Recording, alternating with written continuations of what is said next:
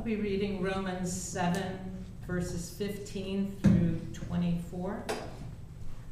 I do not understand what I do, for what I want to do, I do not do. And if I do what I do not want to do, I agree that the law is good. I hate I do, and I do what I do not want to do. I agree that the law is good. As it is, it is no longer I myself who do it, but it is sin living in me.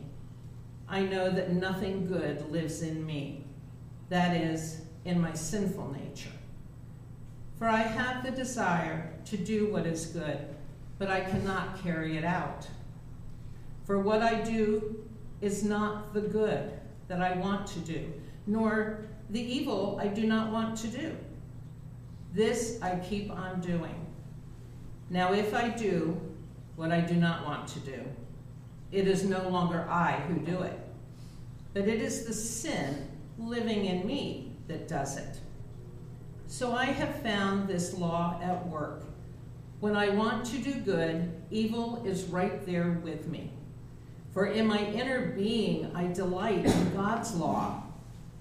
But I see another law at work in the members of my body, waging war against the law of my mind and making me a prisoner of the law of sin at work within my members.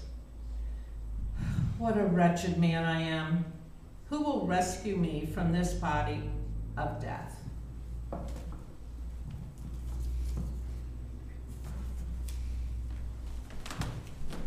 Thank you, Marianne. Oops, I forgot to put the microphone on. Good morning. Good morning. So, sorry. Gotta fix everything. This doesn't stay on the easiest, so. Gotta get it just right, and then it's good. Okay. So, as Marianne read that, how many of you, sure all of us at one point or another said, Yep, he's talking about me. I mean, that, that sounds exactly like me, what Paul is saying there.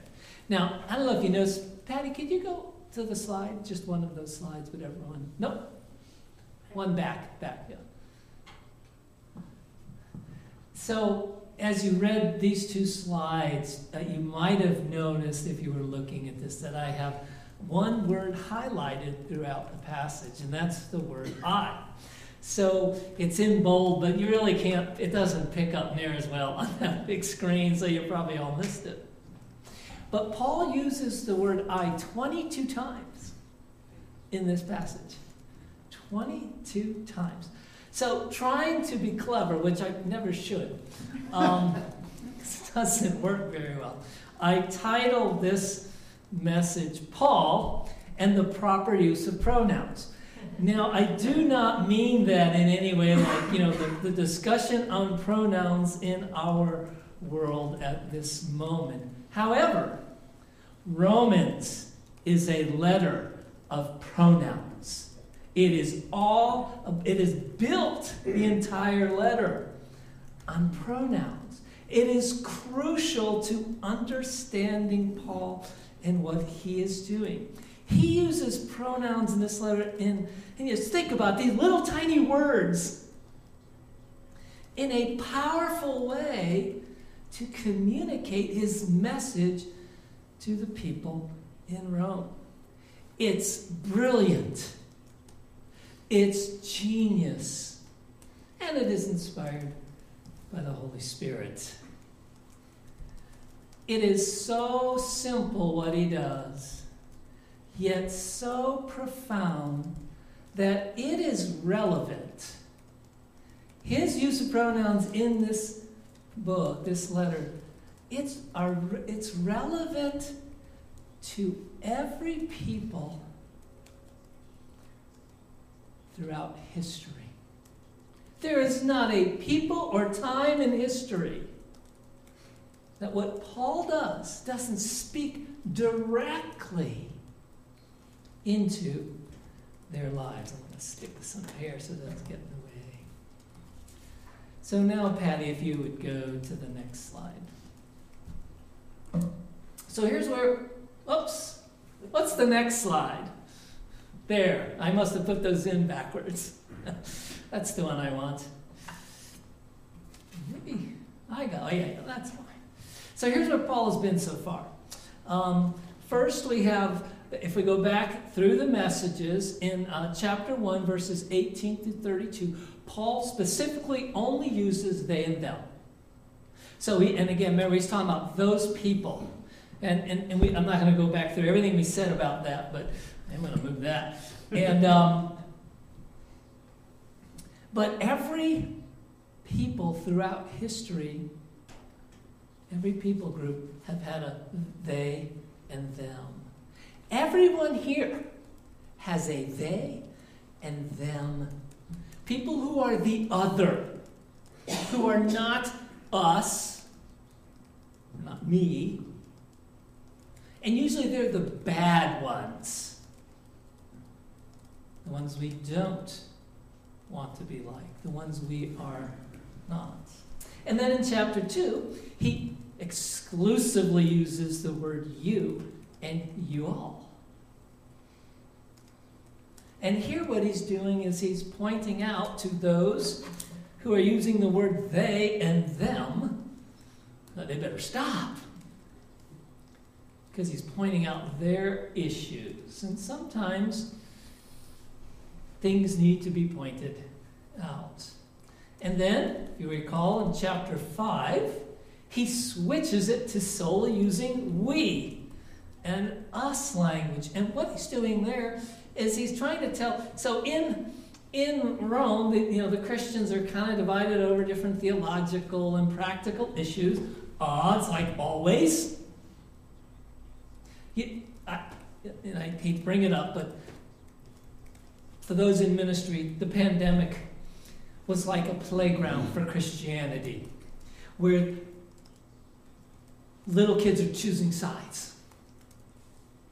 Now, maybe, if, maybe you didn't experience that, but anyone in ministry, that was their complete experience of it. Choosing sides. And that's what's going on in Rome, and Paul's saying, You're all on the same side here. Okay, there's serious disagreements about some issues, but so what? You are on the same side. That's whose side are you on? Jesus. And now he goes into I and me language. So he's kind of run full circle here. And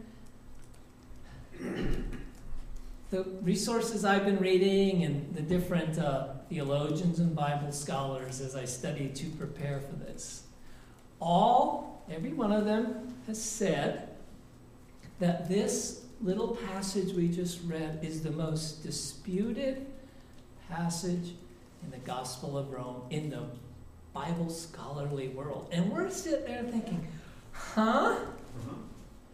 This? Why? I mean, Romans has so many disputed passages. There's passages about same sex sexual relations, same gender sexual relationships. There's passages about um, capital punishment. There's passages about predestination. This one, and, and you know, every single scholar reads it. Most disputed. Most disputed. And partly we probably look at this and we think, well, how could that be? Pat, if you would go back one slide now to what should have, where I put in the wrong one. There you go. Is that we relate to this so well. We think, well, this makes all the sense in the world. I mean, look at it. It says, For that which I am doing, I do not understand. Anyone here? I mean, don't raise your hand. Yes. That's what I say when I read it. I say, Yes. Okay, Paul gets me here. I do not, uh, I, for I am not practicing that what I would like to do, but I am doing the very thing I hate. And then 19, for the good I wish I do not do, but I practice the very evil that I do not wish to do. We've all been there at times.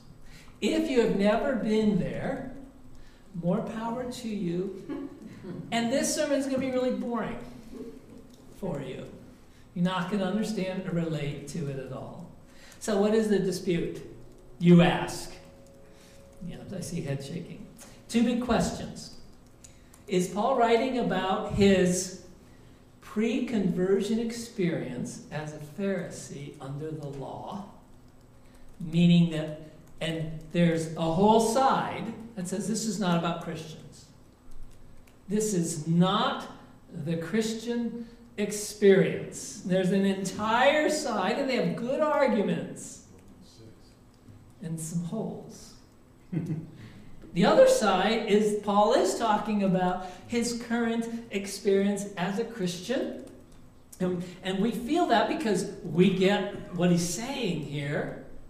And there's some good arguments, but there are some holes. And of course, like I always say, it could be both, little bit of each. But here's what I would say there's a third option.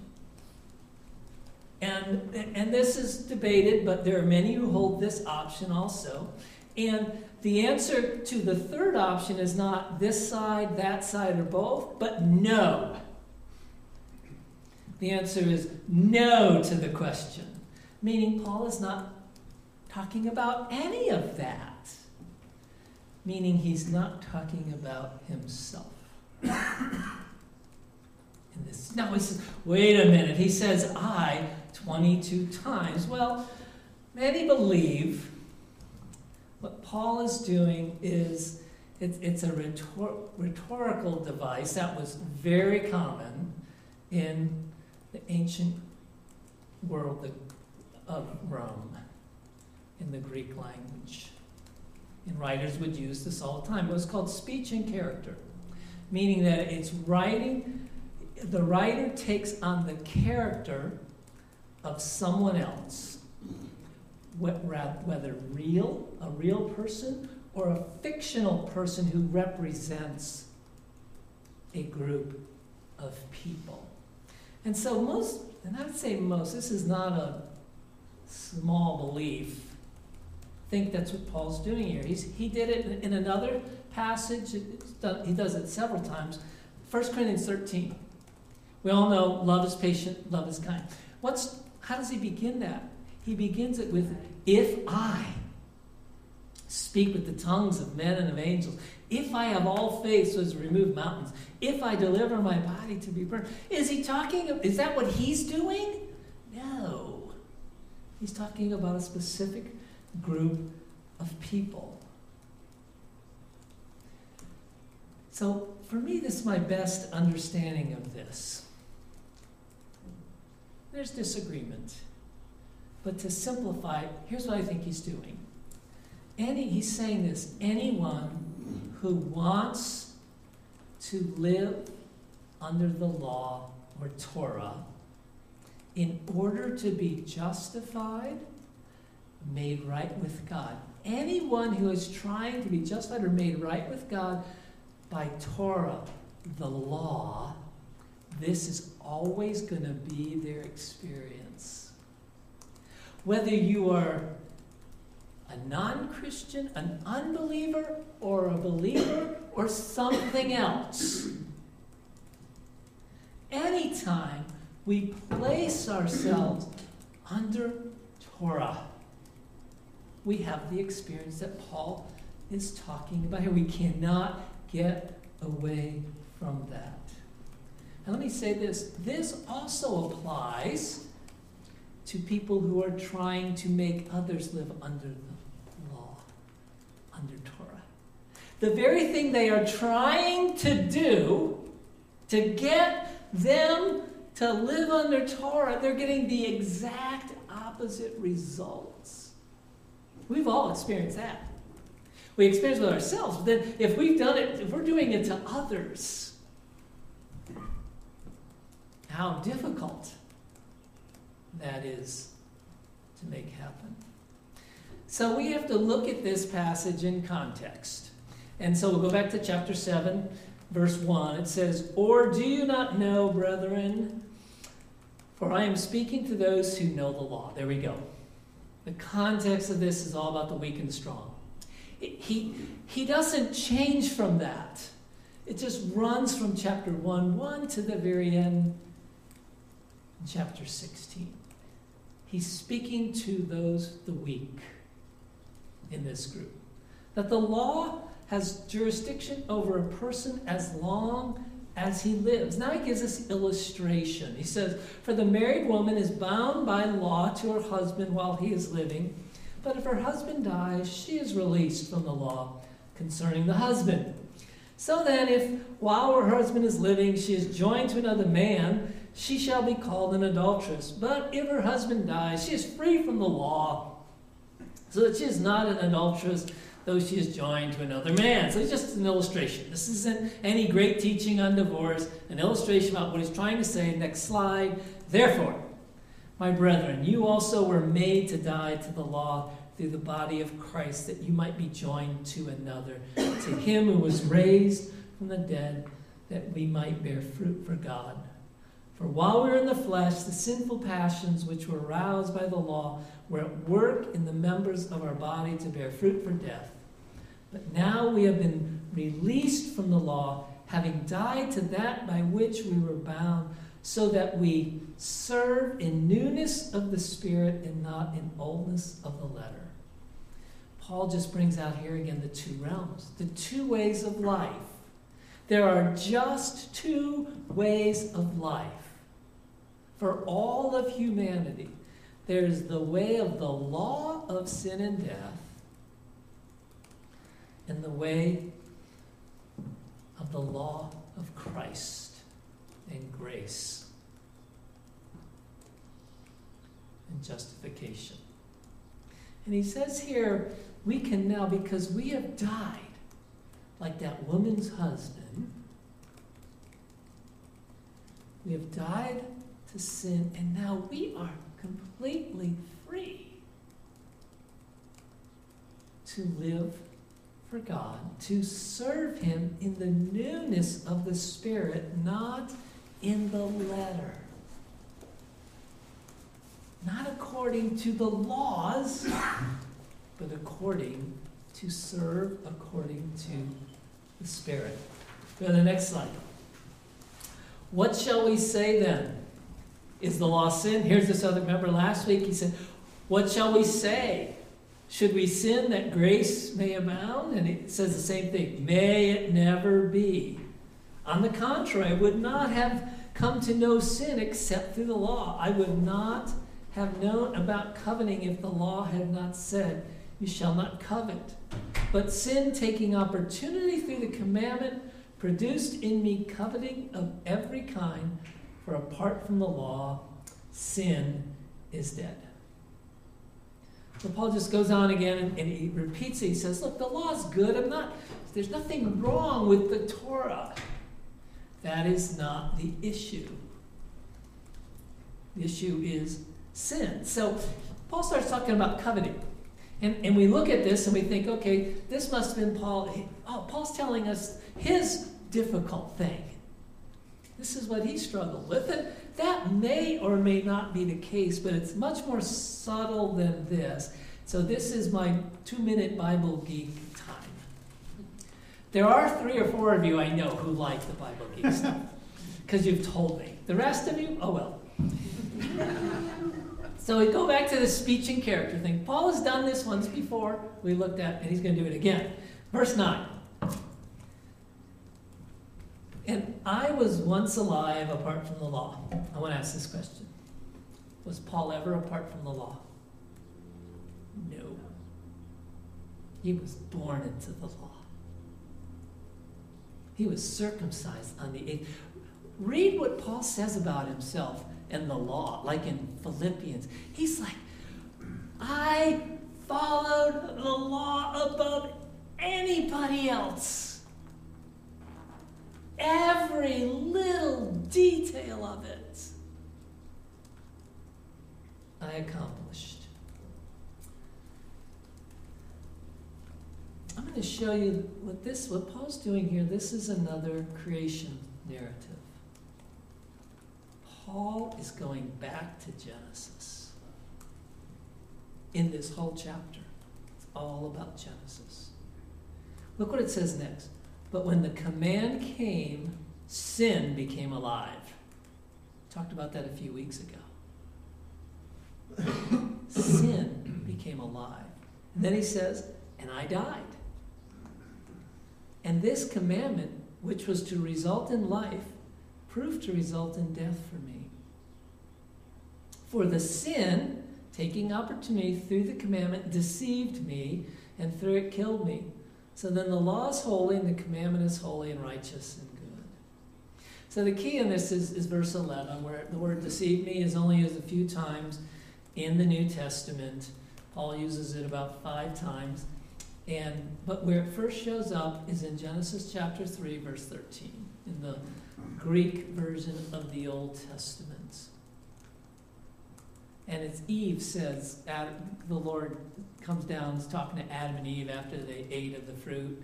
He said, What did you do? And he said, Oh, the, the serpent deceived me. And I ate of it. And then we go to these verses here. But I am afraid in 2 Corinthians, lest as the serpent deceived Eve by his craftiness, your mind should be led astray with simplicity, pure devotion to Christ. And it was not Adam who was deceived, but the woman being quite deceived fell into transgressions. So we're going to go back. I'm not going to look at Genesis here, but here's the creation story at chapter 2 and chapter 3. First thing that happens is God creates Adam, human, in chapter 2. He creates human, Adam. And the second thing that happens is he plants a garden in Eden. The third thing that happens is he puts the human in the garden to cultivate it. So there is this period of time where humanity had no law. We don't know how long that period of time was. It was really short. There was no law. Do you know what happens right after God puts Adam in the garden to cultivate it? God comes down and he says, There's two trees. He gives the command of the two trees, which are in the very center of the garden. And then right after that, they break the command. Really, it sin is inevitable. It was always inevitable. It's human. It's what we do. Back to my thesis my opinion on this. If anyone is trying to be justified, made right before God by observing Torah, this will be their experience. So, what we saw is Torah is holy and good.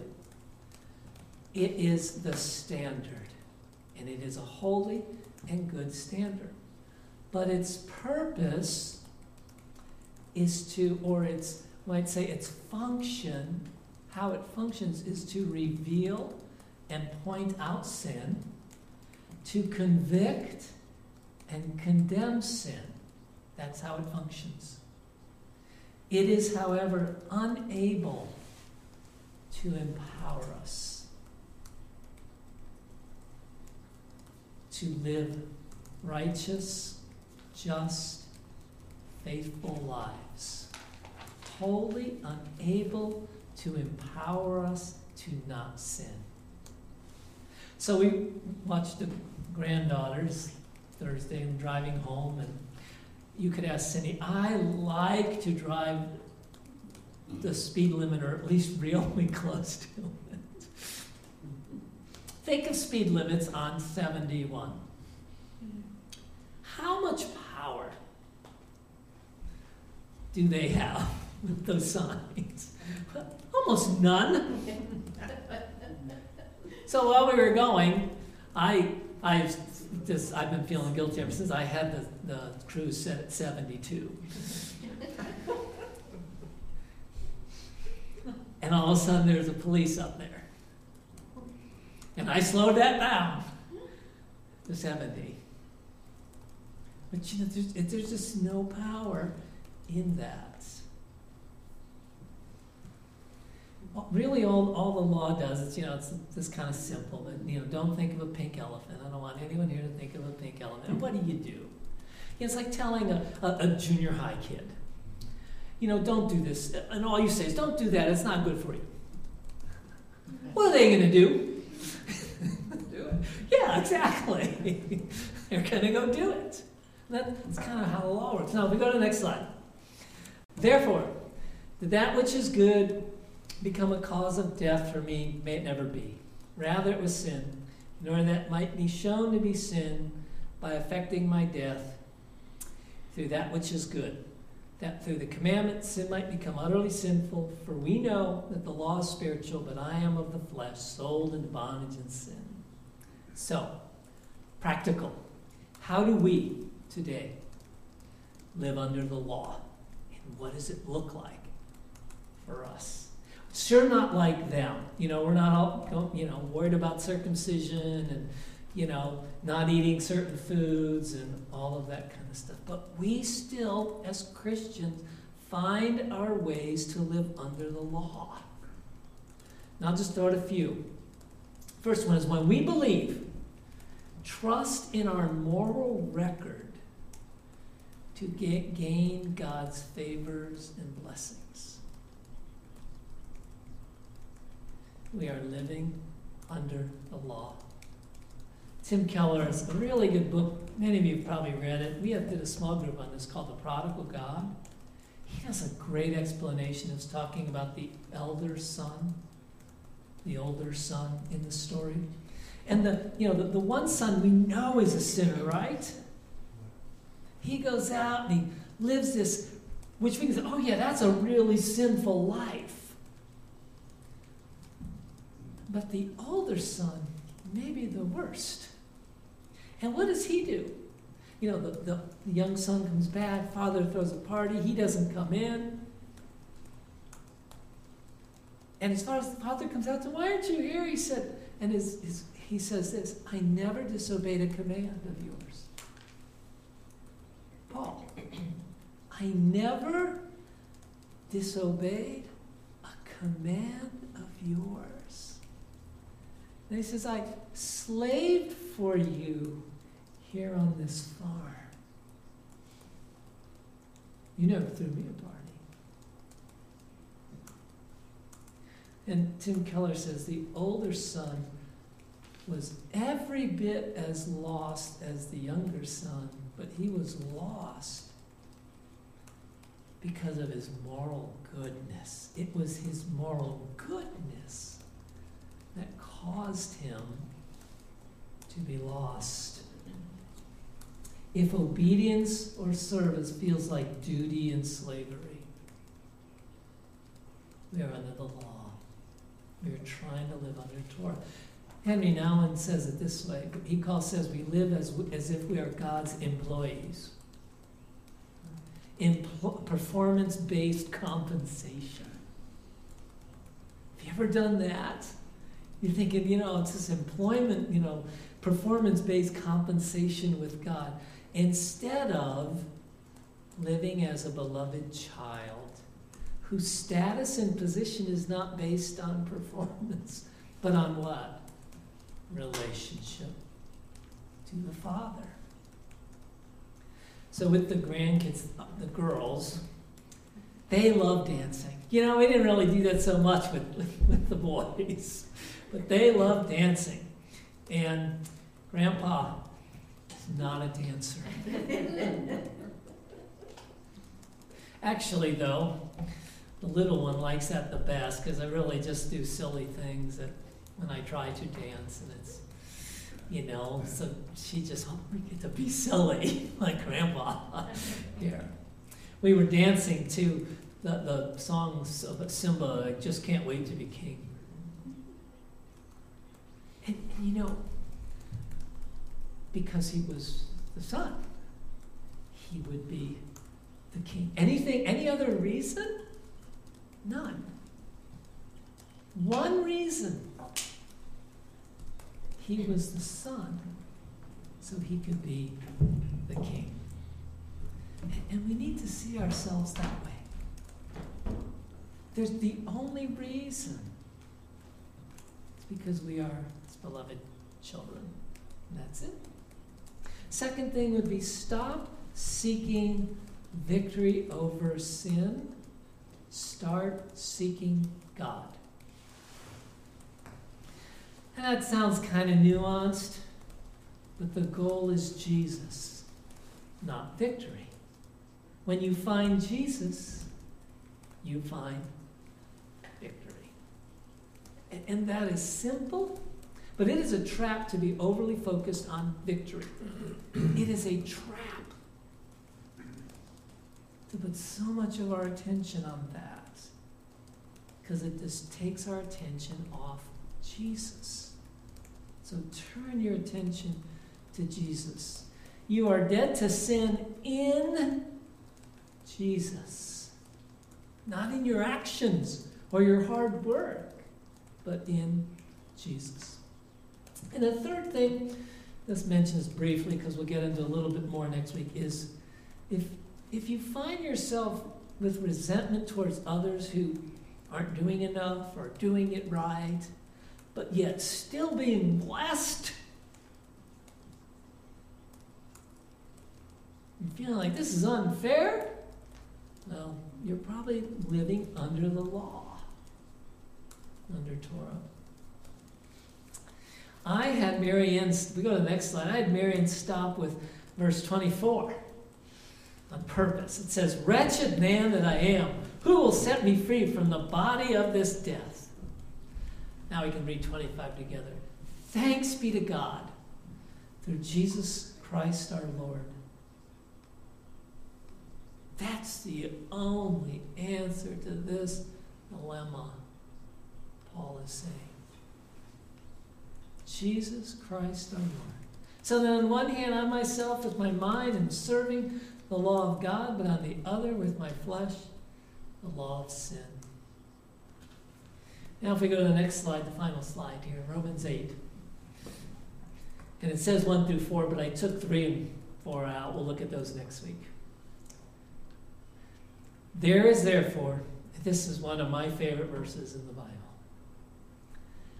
Now, no condemnation for those who are in Christ Jesus. No condemnation. How much?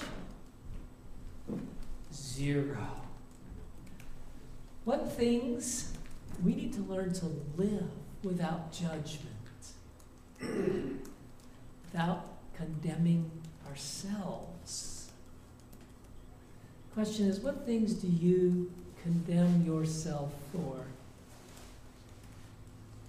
Maybe it's a specific sin that you struggle with. Or maybe it's a besetting sin, something you continually struggle with. How much condemnation should you have for that? Zero. Here's another one past failures, not sins, but just failures. Human failures. We do that a lot. Let me give you some examples that maybe or maybe you can't relate to. Parenting failures. Not sins, parenting failures. How much do we condemn ourselves? All of us, I'm sure, who are parents, for parenting failures. I, I think regret and condemnation somehow are connected in many ways. How about decision failures? You know, there's so many decisions, that, and all of us had some. It's like there's so much regret. It's not like we were trying doing anything evil. It just was an awful decision. It could have caused all kinds of issues. They can cause guilt and no from God. No guilt, judgment, condemnation from God. Failure to act decisively.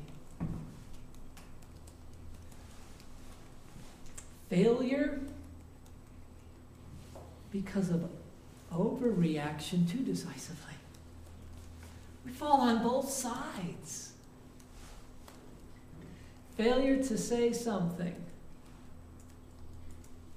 Failure to say too much some things. Close just with this. You can think of your own.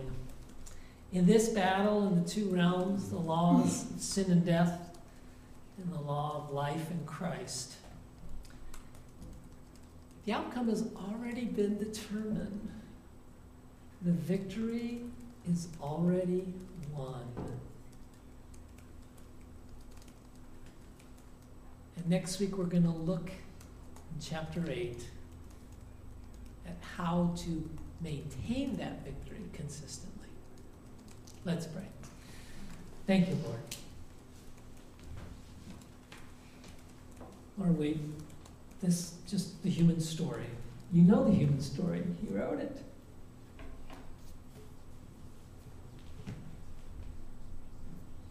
And the only hope in the human story is, is the real human.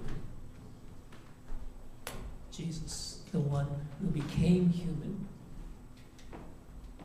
that we might be made right with God through his death and his resurrection. In your name we pray.